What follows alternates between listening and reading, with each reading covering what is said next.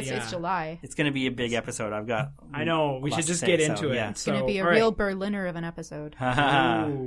Welcome to the Trade Waiters. Yeah, this is we're going to be covering Berlin, Volume One, and there will be a second episode that's going to co- cover Volumes Two and Three. If you have the new collected hardcover or the collected ebook, we'll be covering the first chapter, which is the City of Stones chapter. The second episode will be the uh, City of Smoke and City of Light chapters. And before we start, Oh, yeah. I just wanted to give a content warning for our listeners and for readers if they have not read this book yet. So this is a historical fiction about Berlin in the during the Weimar Republic in the lead up to World War II. So a lot of stuff tends to come along with that, and I want to make sure that readers are prepared uh, if they choose this book or if they're wondering whether they should choose this book and especially whether they should choose to listen to this podcast at this time. Because we will be discussing a lot of the things that are the core of this book. So that includes nazism anti-semitism sexism racism homophobia.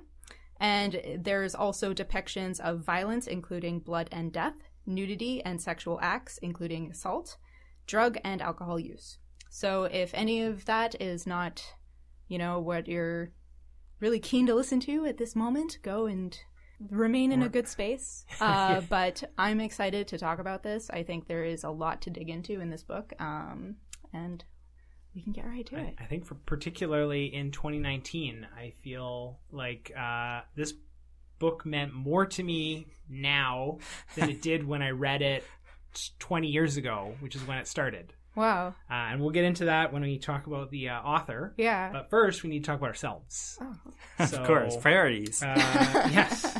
Um, which is, we got to do our character building question. Have you ever been part of a political action? And I use the term political action because you could define that in a lot of different ways. Maybe it's just like you ran like some assistance for like an election campaign, you did some like door knocking, maybe you're in a protest or whatever. Whatever you define that as, have you ever been part of a political action? Uh, and if not, why not? All right. Uh, I'm Jonathan. Uh, the answer is yes.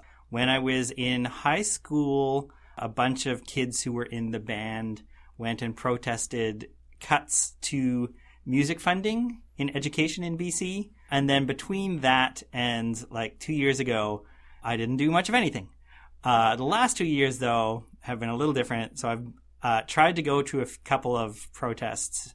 Sometimes like it's hard to get information sometimes about when you're supposed to be where. So a couple of times i've tried to go get the protests and missed my chance. Other times i did actually manage to get there and participate. Uh, and there was also after the um, attack at the mosque in quebec um, was that? A year ago? I don't remember time goes fast. But there was a, a, vigil at a mosque in Abbotsford, and I lived in Abbotsford at the time, so I went and to hung out there for a little bit. So I don't know how much I felt like I accomplished, but I feel like I accomplished more than I would have if I'd stayed home. Right on. Yeah, I would challenge the, listen- the listener to think whether abstention is its own political act. right? You know, choosing not to attend is uh, a statement that you are making. However, uh, I have made more active statements in my past. Uh, most recently, I tend to be more involved in environmental protests. So things like uh, Kinder Morgan pipeline and things like that turned out to a couple of those, and I'm interested in turning out to more.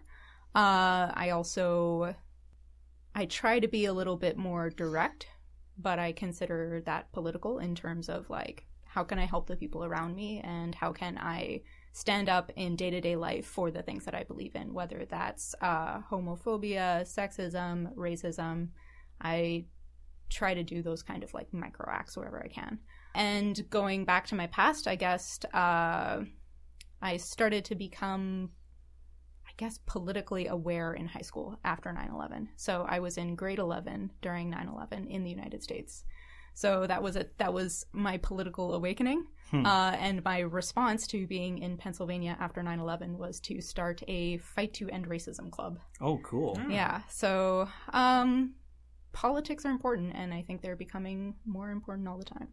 hmm Good answer. I liked Yeah. that you brought up uh, everyday unexpected actions just in conversation too, because that's super important. Yeah. Yeah. Um, I'm Jeff Ellis, uh, and I recently have not been going to as many political actions as I probably would like to. I was, when you bring up 9 11, uh, I attended many anti Iraq war, anti Afghanistan war marches in downtown Vancouver. And I think I was like a little more like uh, active uh, at the time. And I unfortunately, and this is like kind of a cop out, but I just think with my life being what it is, with the number of jobs and the number of schools that I'm going to, I, every time I see a Facebook event for like a, a march or a protest, I look at my calendar and it's like I'm already double booked for something else, um, just kind of lame. But uh, I think that is maybe the uh, what I try to do is I try to walk walk the talk.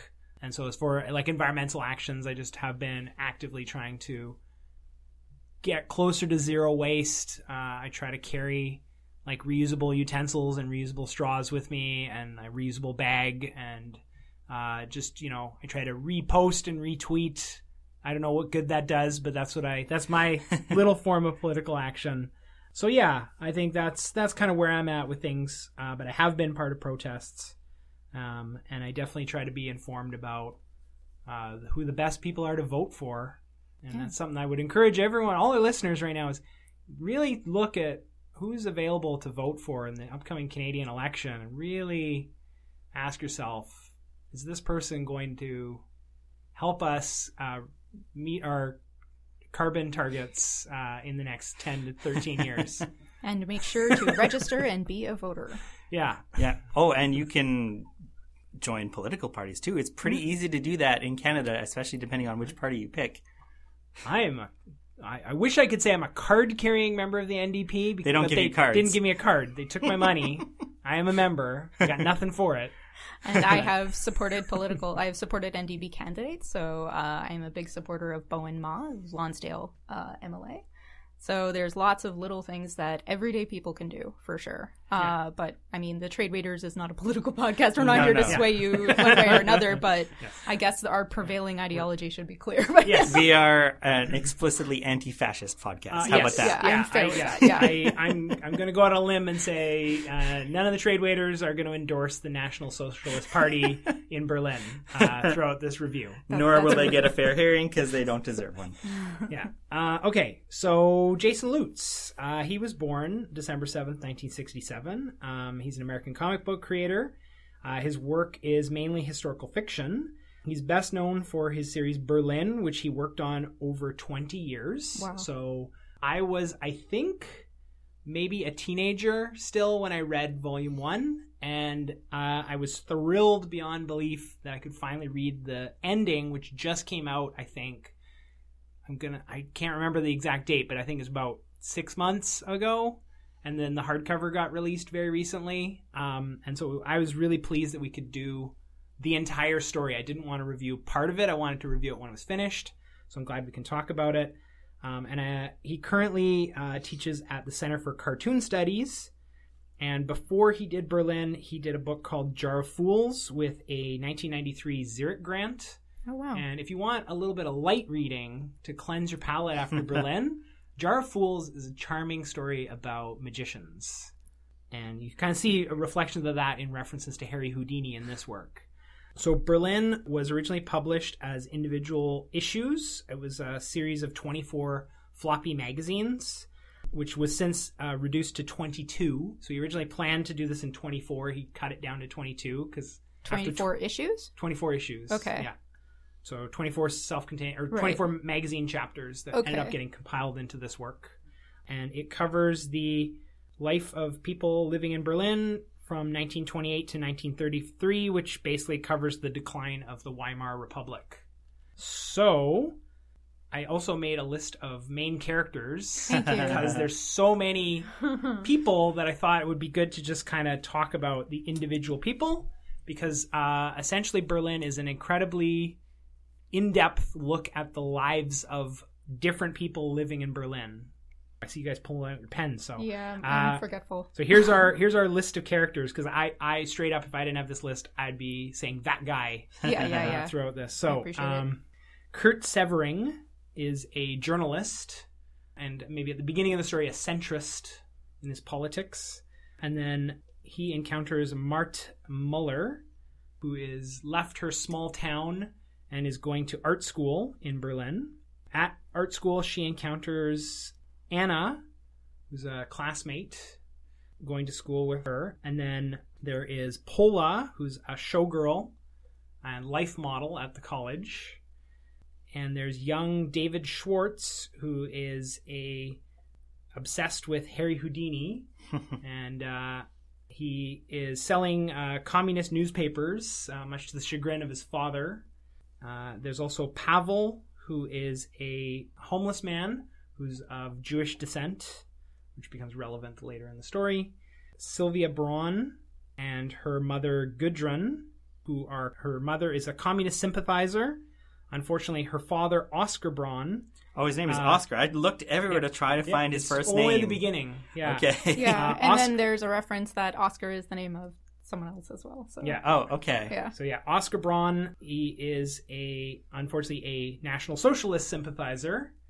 Um, this causes some friction in the marriage. As one can imagine. Yes, and his son Heinz uh, is spends a lot of time with his dad and becomes very much indoctrinated in uh, German National Socialism.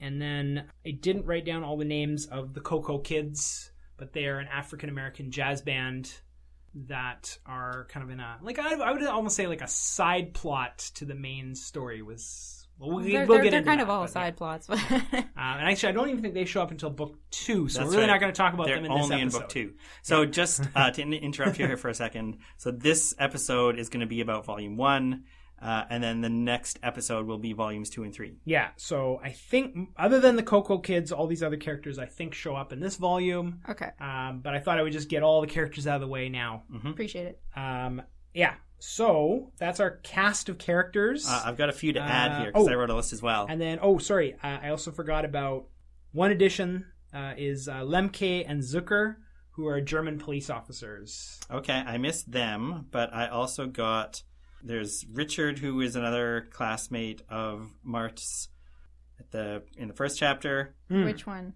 Uh, I forget. He was not as remem- memorable. Did he Okay. have the dream sequence? That might have been him. Oh, yeah, I think that dream, was him. okay. Okay. Uh, then there was Immentaler is a friend of Kurt's who has joined the communists.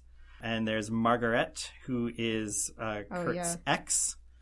There's also there's uh, Mart's landlord, who is in the first chapter, and Anna's landlady is in. I think she might be in this chapter. I can't remember, but she becomes more important in later chapters.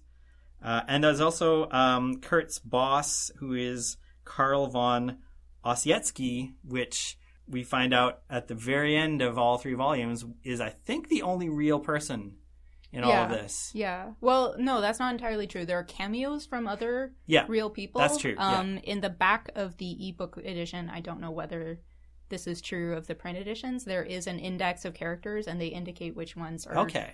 uh, based on real characters. So people like Josephine Barker, obviously, and Yeah, like yeah, yeah. Uh, sorry, Josephine Baker. Yeah. Yeah. Oh, uh, and also Otto is Right. the uh, main leader of the communists that we meet in the story. Yeah. So there's a lot of characters. Yeah, suffice Yeah, it we're to say. probably even forgetting some characters. like I just want to say while we're on the topic of characters, it as confusing as it is to have this many characters, I think Jason did a good job of drawing them differently enough that I didn't get too confused. Most of the time, I could tell who everybody was, mm-hmm. and I didn't lose track. I just couldn't remember their names all the time because it's a comic and you just see their faces. yeah. yeah. Uh, and I think he also did a really good job of weaving the stories in and out. I think he Mhm. selected a really interesting mix to show a lot of the complexity of that time. Uh, I think without a cast this big, it would have fallen a little bit w- one perspective, so to speak. mm, Like. Yeah, yeah, yeah. With Yeah. fewer characters, it wouldn't have been a story about the city. yeah, yeah, yeah. So where to start? Um, How about first impressions? yeah. Actually, well, yeah, I suggested this, so why don't you guys give me your initial impressions first? Um, okay, so uh, much like Jeff, I read the first two volumes uh, not quite as long ago as he did. I think I read them about 10 years ago. But even the space of time from reading them 10 years ago to reading them again in 2019, I interfaced with these books in a very different way. Whereas originally, I think I was reading them as just, oh, here's an interesting window on a historical setting that I'm glad I'll never have to worry about anything like this. And now here we are in 2019, and I'm looking th- for, through them for advice. Yes. Wow. hmm So, what was your first impression? I guess. Oh, or- um, yeah. So I really, I love these books. They're great. Okay. Uh, like rereading them, I I actually also was rediscovering how Volume One was kind of influential on uh, my writing for a Mad Tea Party. oh, okay. There were little bits and pieces where I like was reading them and oh wait, I remember I did something with that exact trope as like I want to have that in my story as like something that happened 200 years in the future. Yeah. oh, interesting. Okay. So uh, I had not heard of this work until it was suggested by Jeff. So thank you for introducing me to it and uh, giving me the opportunity to read it. Uh, I also read all 500 pages within like two days. which that's that's got to be rough. is faster than I recommend. Uh, but uh, yeah, so I guess like pushing aside the fact that it's like, well, I, I got to get through this. Uh, I did find it quite engaging. So uh, I've read a lot about World War II. I've been exposed to a lot. I've visited uh, World War II related sites. So I consider myself like fairly knowledgeable about the history and uh, fairly interested. That being said, longtime listeners of the Trade Raiders will know that among the group, I am the least interested in historical fiction or uh, nonfiction. So I did have to like push a little bit to be like, okay, this is this is what it is. But I, again, I found it pretty easy to read and pretty engaging, and I enjoyed it. Uh, I was thinking about how to describe the art style because hmm. I know that it is part of a very clear group, which I don't know the proper term for. I'm going to say indie comics of the 90s, but I would hmm. put Finder there, I would put Castle Waiting there. Mm, The same kind of like realist style that's not quite North American comics, but very close. A lot of hatching, a lot of very heavy ink work. hmm Is there a term for this umbrella of style? I'm style? not sure. It's kind of like it seems a little bit clear line, like European as well. Like it's more in that direction than in superhero direction for sure. Yeah. I mean, it's it's also black and white, Mm. and there's a lot of those um, kind of like world building, like silent panels. There's a lot of like subject to subject hmm transitions that are manga influenced. So, you know, Japanese comics influenced. Um, um, but uh, yeah, I would say I don't know. It is it is a very particular style. Yeah. Like it's um, '90s independent comics is I can't think of yeah, a I better can't think of a better Okay. way to say that because, like, yeah, the the comparable kind of art styles I would think of would be like maybe this is like maybe too stylized, but like almost like a little bit of like Love and Rockets. Yeah. and Mm. then, yeah, like, I would put that in the A- same category. Adrian Adrian Tomine's like Optic Nerve, like just that very like realistic rendering and black and white and just like yeah, like not over stylizing things, keeping it very like clean, functional kind of depictions. Mhm. Does it come out of a school? Does it come out of like the Center for Cartoon Studies? I'm not sure. Um, Okay, I'm glad I I feel better that I'm not the one, No. uh, the only one who doesn't know this. So. I would say it's not the Center for Cartoon Studies because Lynda Barry has also taught there. So there's definitely Well- room for like very, very expressive stylized work to exist in that in that institution. Scott McCloud also has a style like this. Yeah.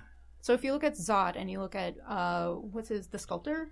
Uh huh. Is that it? Yeah. Yeah. The name of that more recent book? Yeah. Yeah. I would say that style is also in this Hmm. school or umbrella, if we want to call it Huh. that. Hmm. I don't know. Oh, now I think I, want a describing it as a school is a good way to do it, even if it's not the particular school that people happen to go to. I- It's still a school of Hmm. uh, stylistic school. yeah, Yeah. I, I I think that like in the interest of like making comics more highbrow and more artistic, I think we should figure out a name for this school. and we should classify other styles into schools, and this should become a, a part of regular comics discourse. Um, I, we don't have time for it in this episode, but like I am on board with coming up with a bunch of different schools of style to talk about for comics. This next great. time, next time we do a book in this style, we'll have to name it. Okay, In fact, sounds, this is- sounds fair. This is related to our previous conversation about uh, bande dessinée and manga and Yeah. comics. Is we could just these need to be schools. They're Yeah. schools of style. That, Yeah, yeah, that's a yeah. good point. Uh, but suffice it to say, the art's great. The art's gorgeous. It's black and white. It's got a lot of high detail, realistic characters. Characters are distinct and well drawn. And on the art side, I think there is absolutely nothing you can complain about. Mm-hmm. Uh, Oh, yeah. No, and the in terms backgrounds of are gorgeous too. And in terms of like paneling and comic flow and use of comic language in a particular way, I think Mm. like Mm-hmm. Yeah. fantastic. Yeah. Some of the some of the um yeah some of the like the the the moments where there's like dream sequences or just people having like intense emotional reactions like um it really made me reconsider my own work just because like it yeah like he he does things with paneling that just like it expresses the emotion or it just it expresses something like you can't put into words uh, in such a beautiful way. So yeah, it really was inspiring for like Mhm. paneling Yeah. uh, My and storytelling. My favorite thing that I saw Jason do, which I had not seen quite done this way before, uh, is what I'm going to call the crowd thought transition. Hmm. Do you know what I mean? Okay, so like there's a, a lot of instances where it will start with one character, and that character is having a train of thought. And the thought balloon is also something that's been discussed a lot. A lot of people are saying like thought balloons are lazy and you shouldn't use them, but I think this is a particular brilliant use of it and uh, point in its favor. So you start with a character and they're having a train of thought, and they pass by another person or they pass by a crowd of people and you see the trains of thoughts like little vignettes into the trains of thoughts of all those different people Mm. and then it chains down to the train of thought of another person and that person goes on and you follow them for a little while Mhm. and i think that's a transition style that i've never really seen before that i can note and i think it really adds to again like the character of the city where you Mhm. are dipping in in the preoccupations of all these different people that you never see again Yeah, Yeah. yeah, It um it kind of reli- reminds me a little bit of um like Waking Life, uh, the Ah. movie, where it's Hmm. just like you're kind of dipping into these little moments between people and then dipping out and you're going into where someone else is having an- another conversation or another thing's going on and it's like there's a bit of a, a through line of like there's a relationship between all the scenes but they're not directly connected and it's like in this case it's like everyone's in the city of berlin but it's like yeah you'll you'll have like this intense conversation between two characters and then suddenly like someone walks by like oh my goodness i've got to get to the bakery on time and then you kind of follow like that for a little bit you know Yeah. and and i liked i liked some of just like the way that you would you would sort of follow there was moments here where you just follow a character for like two or three pages and and then they weren't really relevant to the rest of the story and you didn't need to follow them for those three pages but like jason just felt like no no we're gonna kind of we're gonna go with this woman until she gets home to her husband and sits down on the chair and then we're gonna go back to our main cast you know and i really appreciated that i mean i i think this is what i would say is kind of the kind of storytelling i aspire for Mm. is i'm my goals have always been to like convey really human moments, really realistic moments, things that feel like relatable. And I think that that's what I really found compelling in this work and why I recommended it beyond just the political uh, reasons. But I think that um, it just like this is such a wonderful kind of approach to showing like the makeup of the people that live in the city and um, looking at all these different aspects of life and looking at looking at the city of Berlin through the eyes of like a homeless man and then switching gears and looking through this like rich aristocrat in his mansion and then the person like struggling to go to work on the train and like everyone feels authentic. Everyone feels like a really fully fleshed out person. Like yeah. any of the character even a character in the background you could imagine that jason could zoom in on that person and there would be a 24 page story to tell easily with any character right Yeah, and I also really appreciate how much humanity is brought to every single depiction. Mhm. Like one of the things that really stood out to me as I was reflecting on this work is that every single character we like just rattled off a list of like 30 uh but like every single person has like a complex set of motives a complex backstory and also like positive and negative aspects about them. Mm-hmm. Yeah. Like every there is no like white hat hero and like black hat villain Yeah. with maybe Yeah, a couple of exceptions, but uh, everyone is very complex and treated with a lot of humanity, which I Mm-hmm. really appreciate. And it makes me a lot more interested in, in history. One of the reasons why I don't tend to like historical works is because I find them a bit detached. Mm-hmm. So when it brings the humanity in it like this, it, it makes me personally enjoy it a lot more. Yeah. Now, Um, oh, So as as long as we're talking about favorite sequences, I want to bring up my favorite sequence. This is one of my favorite sequences in all of comics. Um, So, like, first of all, throughout the book, Jason makes a very interesting choice where he's decided not to put swastikas anywhere in the comic. So we see the Nazi brown shirts, we see them marching around, we see their uniforms, uh, we see their flags, but their flag has a big empty white space in the middle. And knowing enough about history as the average person will, we know that that's a Nazi flag. So it, we don't really need that symbol there. And it feels like he's done this intentionally because that symbol immediately has connotations to it. Like you see that symbol and you know exactly what you're in for. Whereas if you take the symbol out and we're just looking at a bunch of people in uniforms, there's that sort of hesitation where you have to figure out who these people are and what they stand for, which I think, especially at this point in history, is like really useful. That's what you want. You want want to be able to not say, "Oh, they're Nazis," and that's that's it. We want to know why are they Nazis? How did they get in power? Like, how did we get here? So, anyways, one of the first times we see them marching is it's page 203 in volume one. I think it is the first time we see them march. They're like marching in response to the uh, communist march. This is like a counter protest, and we see them marching down the street, and the the page has uh, there's like five panels at the top of the page that kind of make a square. In the middle, there's a small square panel that has just the flag, but without the swastika. And then the four panels around it kind of form a swastika shape Oh, I didn't notice that. with oh, the um, yeah. the marchers in the Oh, space. wow. So it's like oh, interesting. the people themselves are the swastika. We don't need the swastika on the flag to understand this is troubling. This is Ah. not good news. Interesting. oh, how wonderful. I there's didn't there's notice a parallel to that in volume three, which we can get to when we get there. Yeah. Um, that's funny. I was I was going to talk about the same thing. Yeah. Uh, which is Let's that, not spoil volume three no, yet. no, no, no. But like, uh, I, um, yeah, I just to kind of re- reiterate or reinforce what you were saying. Like, some, I think that some of the humanity you talked about, Angela, is only possible because he doesn't add the swastikas. Because I feel like, especially like in the first volume, you really see Oscar and Gudrun's marriage basically fall apart, and Oscar takes his son to live in National Socialist headquarters. But there's moments where you can see that Oscar's not 100% sold on that he's in the best place with the best people.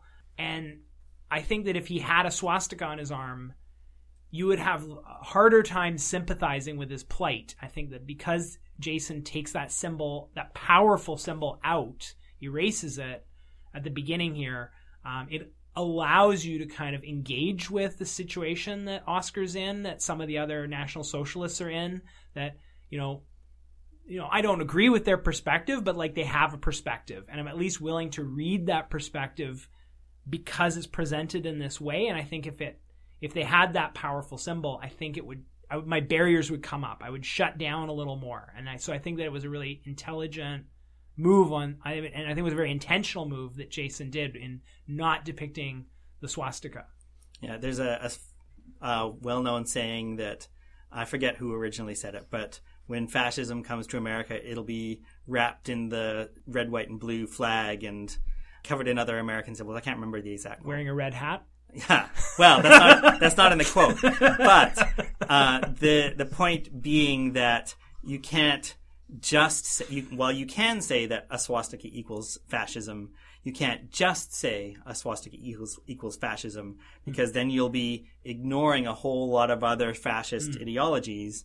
You have to be able to recognize the ideology without the symbols. Mm. Yeah. And it's also interesting to hear the I guess the language of the time as people are separating into these groups and defining themselves because you have the socialists, the communists, the Mhm. national socialists, the national democrats, you know, like There's a the lot democratic of socialists. Yeah. There's like Mhm. a lot of confusion among those terms, and even the characters in the book at the time, they're like, oh, yeah, who can keep them all straight, right? You know. Yeah. and so it's only this one faction that you see. They they started as a fringe group, did they not? Like Yeah. they they were a fringe group that kind of snowballed into power, and only now can we spot them, and we're like, ah, you fools! Like, Yeah, yeah, yeah. Yeah, well, I mean, I think that's the thing that I found the most disturbing upon rereading this is How few Nazis there were? well, no, no, no. like I think what I found disturbing was that um, some of the situations of just like you know, er, in like the first page of this book, Severing changes train cars, and he makes a comment about like there's another Nazi with his armband sleeping on the train, and so he Mhm. con- comments to Marta like, "Oh, at least he's asleep. He's gonna be better company than the guy in the other train car I was in." And you're just thinking like, "Oh man, like." There's people with visible symbols that they wear to show their politics Mhm. who you're going to get into arguments with.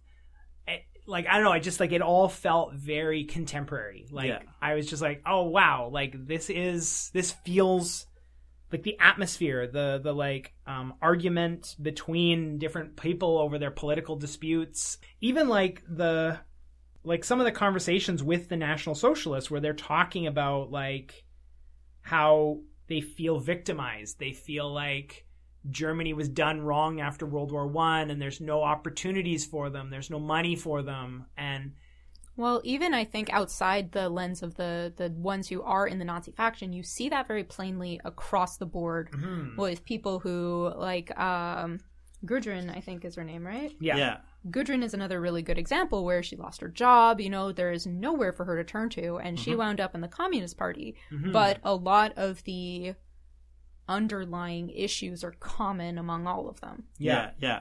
Like Yeah. everyone's struggling. Like there's so much, so, so much of the uh, thoughts going through people's heads are about food because Mhm. like food is hard to come by sometimes, and like there's a lot, there's a lot of going on with food Yeah. because people don't have it. Yeah, I mean, I think I think that's like what he conveys here really effectively is the idea that, um, and this was I was talking to my uh, girlfriend about this uh, yesterday because she's studied a lot of history, and you know she was saying, "Oh, Weimar Republic, that was just a shit show. Like Germany was totally bankrupt. They had no food, they had no money, there was nothing for anyone. People were scrambling."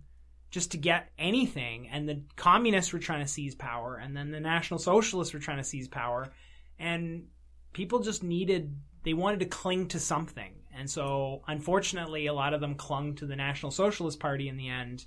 But I think that Jason does a good job of setting up the the kind of dire straits that everybody's in. That like rejecting National Socialism isn't leading you to like some really wonderful Mm. life right now. Um, maybe embracing communism isn't necessarily the right answer either. But I mean, then Um, the centrists but- just don't participate Yeah. and they lose their country anyways. So. Right. Yeah. Also worth a n- good lesson worth noting. Um, centrists. Anyways. Um, uh, but yeah, I just think uh, like yeah, that depiction was really vivid, and it just again it, it felt really relatable. Like I think about all the conversations I have with so many friends and family about their financial struggles and the difficulties with the economy and with employment and my own feelings on finances and I'm just like wow like I I don't think it's as bad as the Weimar Republic Berlin but like you get a sense of like oh this is the atmosphere and it makes a little more sense why some people are jumping onto these extreme positions because they just feel like there's no one looking out for their best interest and suddenly this this demagogue is saying i'm going to give you your job back. Well okay sure. Why Yeah. not? I got nothing to lose. I also was really uh, struck by how strongly people identified with the role that they did select.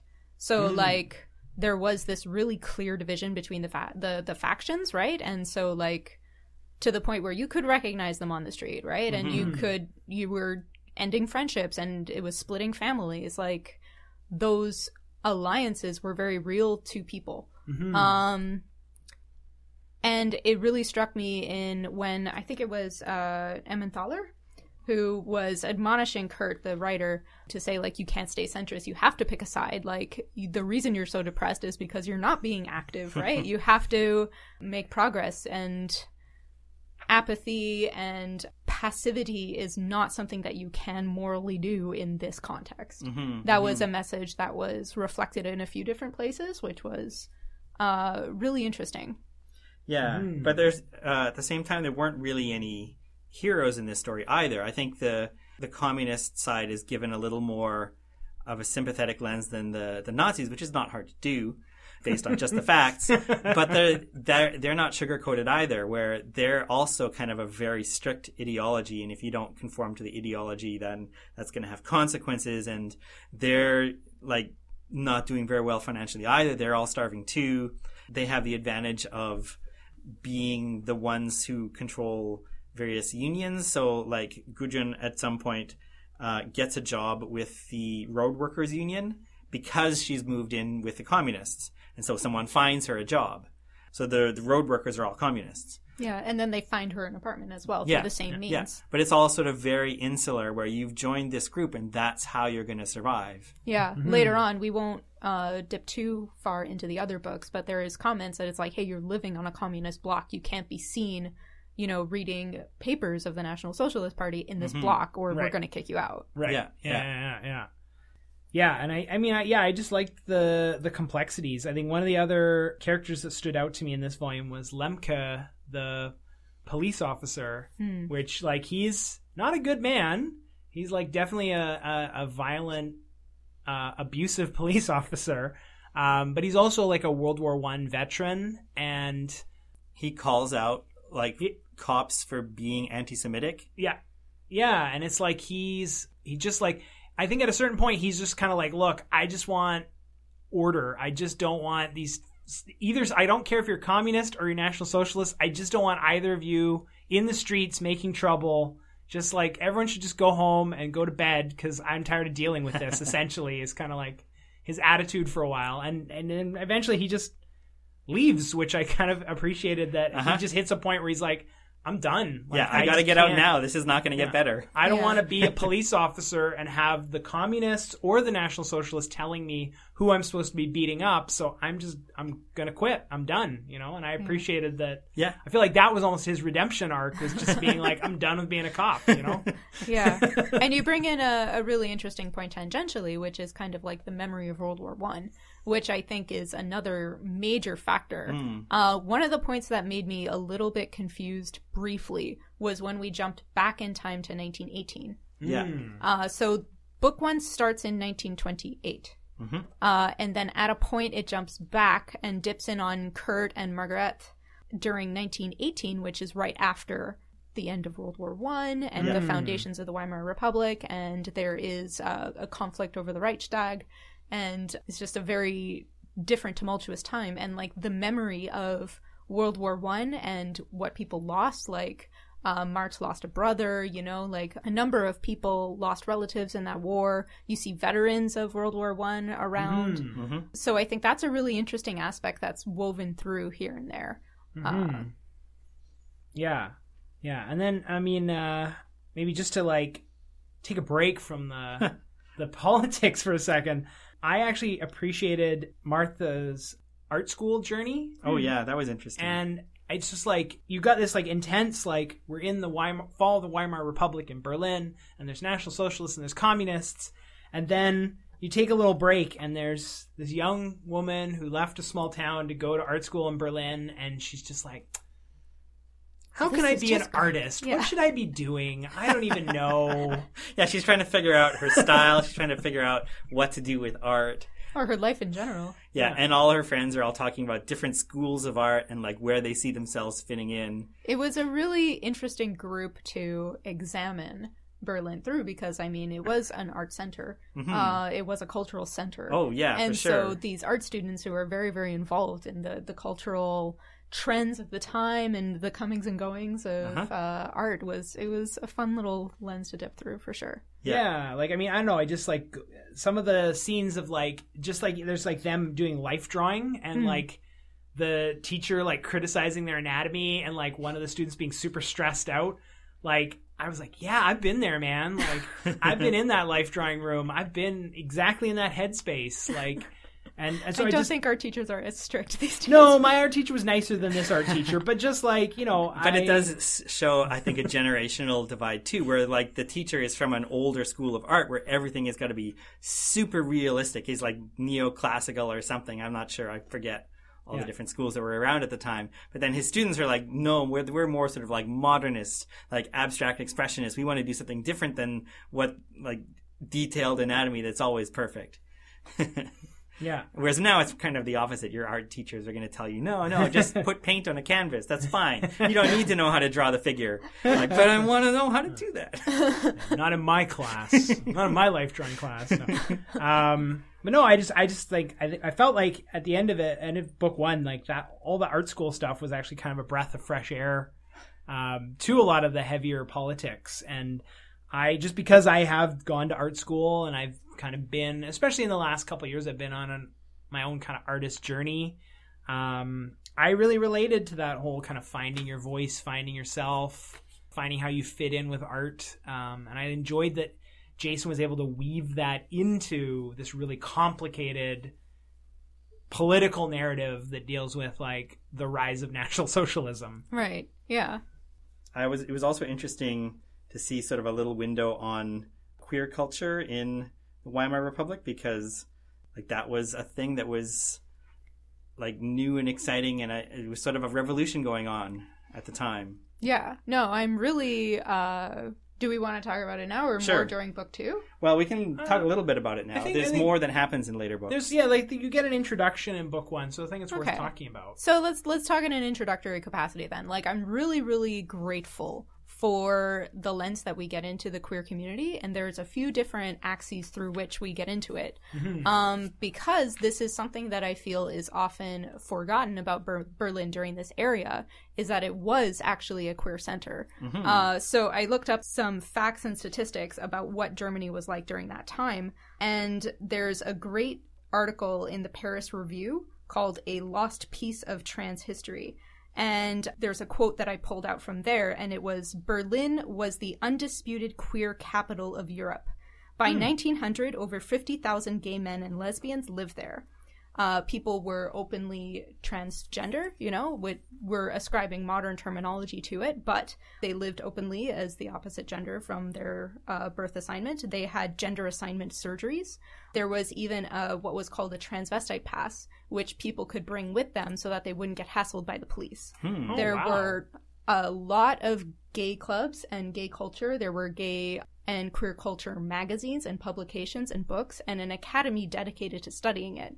Yeah, So- I've, I've heard of this academy. Now, I you've done your research more recently than I have, but wasn't that academy when the famous situation where the Nazis were out burning books in the street? That was books from this academy. Correct. So Hmm. if you remember the Nazi book burnings, which is Bebelplatz, the start of Bebelplatz was people taking 12,000 books, journals, references, photos, periodicals, 12,000 of them from Magnus Hirschfeld's Institute for Sexual Science, and they were burned and destroyed, completely erasing this historical record of what Berlin was like at that time. And that's what Nazism was trying to do, and to a large part succeeded. It took a Oh, really wow. long time for us to reestablish, like, no, this was already like very big deal in uh, 1920s Germany. Uh, so if you want to look up more about that, a good thing to Google is the Institute for Sexual Wissenschaft. John, would you be willing to? if you can email me the spelling of that, I Yes. can put a link. yeah, but there is a lot of really fascinating history about that time that I think is was deliberately swept away, but was truth and did exist. yeah, I think that's an aspect that I think um, it was good that it, it was included in this work. Yeah. Um, and I think I guess like mainly it's we, we sort of our, our main conduit is the character of Anna. hmm Well, let's have a little sort of run through of the plot, at least that Yeah. part of the plot. So when Margaret comes to Berlin, she like makes friends at the uh, academy, and including becoming friends with Anna, and then she starts up a relationship with uh, Kurt, uh, and so they're together for a while. And when she tells Anna about this relationship, Anna suddenly gets very standoffish and like sort of pulls away from her. Uh, and then later, Margaret leaves Kurt and uh, gets in a relationship with Anna. Though I think that is book two, Isn't if I remember Is it? correctly. I think so. I think the relationship is mostly in book two, but I Oh, can't whoops, remember sorry. exactly. No, no, Spoilers. No, but that's yeah. So it, it is in this. Uh, I don't think it was immediate. Like at least I, I when I read this, it wasn't immediately apparent that Anna was attracted to Margaret, and then when there's the reveal that oh hey I'm seeing this guy Kurt, Anna gets off the train and has this tearful moment, and it, I think he has this uh, statuette. Yeah. Oh, yeah, yeah. a So I guess of The the part that's not in this volume is the relationship between uh, Margaret and Anna. Yeah. Everything else is in this volume. yeah. Yeah. Which I actually was I was a little confused. This is I think one of those. Actually, I'm glad we turned to this page because uh, this is a great like Jason Lutes moment because Anna had made a sculpture to give to Margaret. Oh, I didn't realize sits she down on the made it. shore, looks at the Yeah. sculpture. There's a panel that looks like Anna has thrown it into the ocean, and you see the statue sinking into the water. But if you pay attention, Anna's holding the statue against their Ah. chest. Yeah, he still And- has it, and yeah. like, um, I got momentarily confused as well. So I only just think, realized that now. yeah, and it comes up again in book two where he's like, "Oh, right, I'm in a new relationship now, and I forgot. Like, I had carved this for you, so here you can take it, Marth." yeah, And yeah. uh, yeah, I think it was supposed to be a depiction of a split second desire, where like Okay. he was so upset that he wanted to just throw it into the ocean, but he chose not to. when Anna gives the statue to Margaret, Yeah, I had to go back to this book and flip through and like confirm, like, oh, oh, I missed that the statue was still in his hand.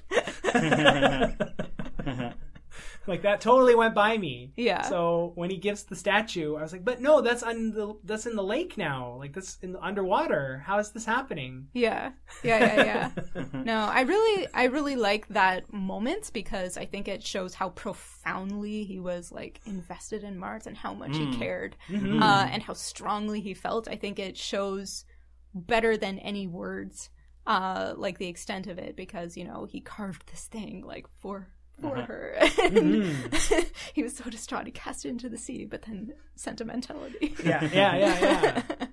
Yeah, no. and I, I really love their relationship. I thought uh, it was very complex and very complicated, and uh, people make questionable choices throughout the relationship. I feel, but I'm glad to see it. Yeah, no, I uh and again that like that relationship uh we'll probably talk about more in the next episode. But like I would say at the end of this volume I was it was sort of like, oh, I guess Kurt and Martha are together. So then I the, all the twists and turns in book 2 and Yeah. book 3 were like yeah, kind of really surprised pleasantly surprising for me. I was like, oh wow, this gets really complicated. Yeah. Do we want to talk about some more characters? yeah. All right. Well, let's talk about the the Braun family. Oh yeah. Uh, so the end of this volume, Gudrun is killed by a stray bullet during the communist protest that the uh, Nazis have a counter protest at, and the police step in to shut everything down, and the communists don't want it to be shut down, so there's a fight. People get shot, stones get thrown, and Gudrun dies. Yeah. And this has a couple of effects. First of all, uh, like I, at that point, I don't think there's any coming back for Oscar. He's now in the Nazi Party forever yeah. and then their kids are kind of in trouble too because Sylvia, their daughter, doesn't want to have anything to do with her father. Definitely doesn't want to have anything to do with the Nazis. She was, I would say, even more of a communist than her mom was. Hmm. Um, and now she doesn't have a mom and doesn't have anywhere to live, which has effects in like next episode. Uh, and Oscar already has uh, their son Heinz. um, Heinz. So he's already looking after their son because they've already split up. And Elga, who's the youngest, is like, we don't know what's going to happen to her yet because she was living with their mom Mhm. and it's just this. It kind of like encapsulates this conflict that's happening among the citizens of the city in one family. yeah, Yeah. I, I, think there's no more poetic way of showing the the core problem that Germany was under than having this marriage where the wife is getting into communism and the husband's getting into national socialism And then the wife gets killed. and they just it tears the family apart Yeah. and then the wife gets killed for being a communist Uh-huh. like it's just there's no better like microcosm of the the the macro problem that Germany was under you know Yeah. Mhm. And even again coming back to the humanity, like you you examine her choices and her motives and they all make a lot of sense. hmm Husband's a bit of an asshole. Mhm. You know, things aren't going really well. She decides to leave him and then unfortunately loses her job at the factory. She's staying at a women's shelter for a little while and it's not, you know, a really great place for her children. She doesn't have a lot of privacy. She has still doesn't have a job. Uh, and then like the Communist Party gives her a total leg up out of that situation. She gets a job, she gets a new place to live. A nice place to live too. Yeah, and so she has like an a lot of gratitude for the party, right? And Mhm. Yeah, and like it's interesting that she's not necessarily very political. I think it's clear that she would maybe vote communist because uh, like she has already been reading their newspapers and, and is already saying sympathetic things about them. But anytime they want her to actually participate in activities, she's always like a little more hesitant. Only really gets talked into those kind of things. yeah, she definitely what did have to be convinced to attend the march, hmm and it's really unfortunate that she ended up being murdered over it. But hmm that's something that I think is what makes people really. It, it's it's emblematic of the type of risk that makes people reluctant to be politically active in any way, hmm right? You know, declaring a side somehow Locks does you make in. you a target, yeah, Mhm. Yeah. or, or at least makes you at least identifiable in Yeah. a way that other people, most people, probably would prefer anon- anonymity. hmm yeah Anonymity. Well, this is uh, something that I grappled with when I used to complain about uh, anarchists walking around with their faces covered. And then someone kind of walked me through, like, actually, being an anarchist has consequences. So, especially if you're a, a, a marginalized person, 100% you don't want to be identified. So, masks make a lot of sense. And, like, I've totally made a 180 on that position now. in any protest in general actually so like with if you want to bring it back to the modern times like if we can look at what's happening in hong kong Oh yeah, yeah. facial recognition technology is now at the point where you can aim a camera at a crowd and positively identify and mark forever people's uh, participation in a, in a protest. And so, uh, if you are choosing to attend a protest, make sure you protest safely and uh, take certain precautions like uh, leave your phone at home and turn data off and Mhm. uh, Don't have apps on your phone that are owned by the government you're protesting. Yeah. Mm-hmm. So it's uh it's complicated for sure. I think it's even more complicated. Uh, I don't know if I could say it was even more complicated now. It sure seemed real complicated back then. yeah. Yeah, yeah, I, yeah. Yeah. People make stuff complicated. Yeah. Yeah. Um, I don't know. Find me a time period that wasn't complicated. um, but yeah, I um, just to get back to like the storytelling and the art. Like even though it's a very tragic moment, I actually felt like the pacing in Gudrun's death was like, like just one of the most powerful comic sequences I've read in, in a long time. Just like the way that you see her looking kind of confused, and you hear the crack of the bullet, and then people are running, and she's looking down, and she has this little pinhole in her shirt, and it takes about three to four panels before she slumps down on the sidewalk and then just like dies. And like the way the panel borders disappear and it fades away. And then there's this sequence where it's her and Oscar sitting naked in a field.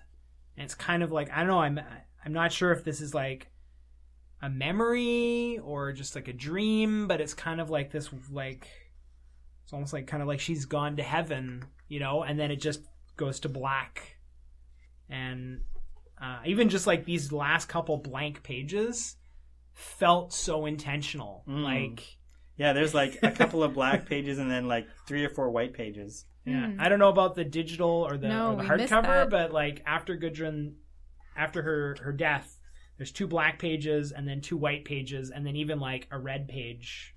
Uh, No. which might that's probably just the end papers, but It's missing in the digital edition, so that is a really nice touch of the physical experience Yeah. for sure.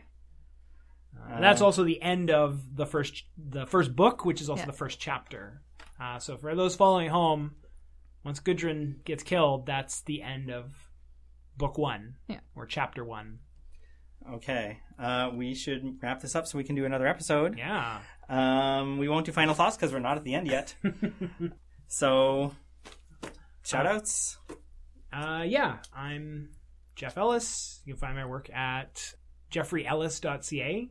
And then uh, just again to kind of maybe related but like lighter reading, uh, I was going to recommend First Legion of Utopia, which is by Renegade Press in Calgary. And it is a historical recounting of uh, the birth of the NDP in Canada. It's the birth of the NDP in Canada is a lot more peaceful than the birth of communism or National Socialism in Germany. Um, Although there was the Winnipeg strike, uh, general strike of 1919, which was not as bad as what we just read. Yes. but still Yeah. pivotal. Yes. Well, this is I think after the Winnipeg strike. Yeah, yeah, Um, because there wasn't an NDP yet. yeah. Um, but yeah. Anyways, a little Canadian comic book with a little Canadian history. And so if you want, again, like a little palate cleanser after Berlin, just chill out a little bit. Maybe check it out. First Legion of Utopia by uh, James Davich, uh, Bob uh, Proder, Nick Johnson, and Ryan Ferrier. I'm Jonathan. You can find my work at phobos-comic.com. And on Jam's recommendation, I read Homunculus by Joe Sparrow. Yay. It was so good. uh, there may have been tears. Uh, I don't know. Maybe it's because um, I'm of an age where I remember the Cold War and how it seemed inevitable that uh, it would the Cold War would either never end or would end in nuclear apocalypse. So stories about nuclear apocalypses kind of get to me, but it was also just a really, really good comic and a really interesting format. Yay. I'm really glad you enjoyed it. Uh, yeah, so I am Jam. Uh, I'm still in the comic mines. Uh, the best place to find out what I'm up to is probably patreon.com slash jam, but hopefully that will change in the future. Uh, I'd like to give a shout out, which is if you're reading Berlin and you're looking for advice and kind of looking for a more modern take.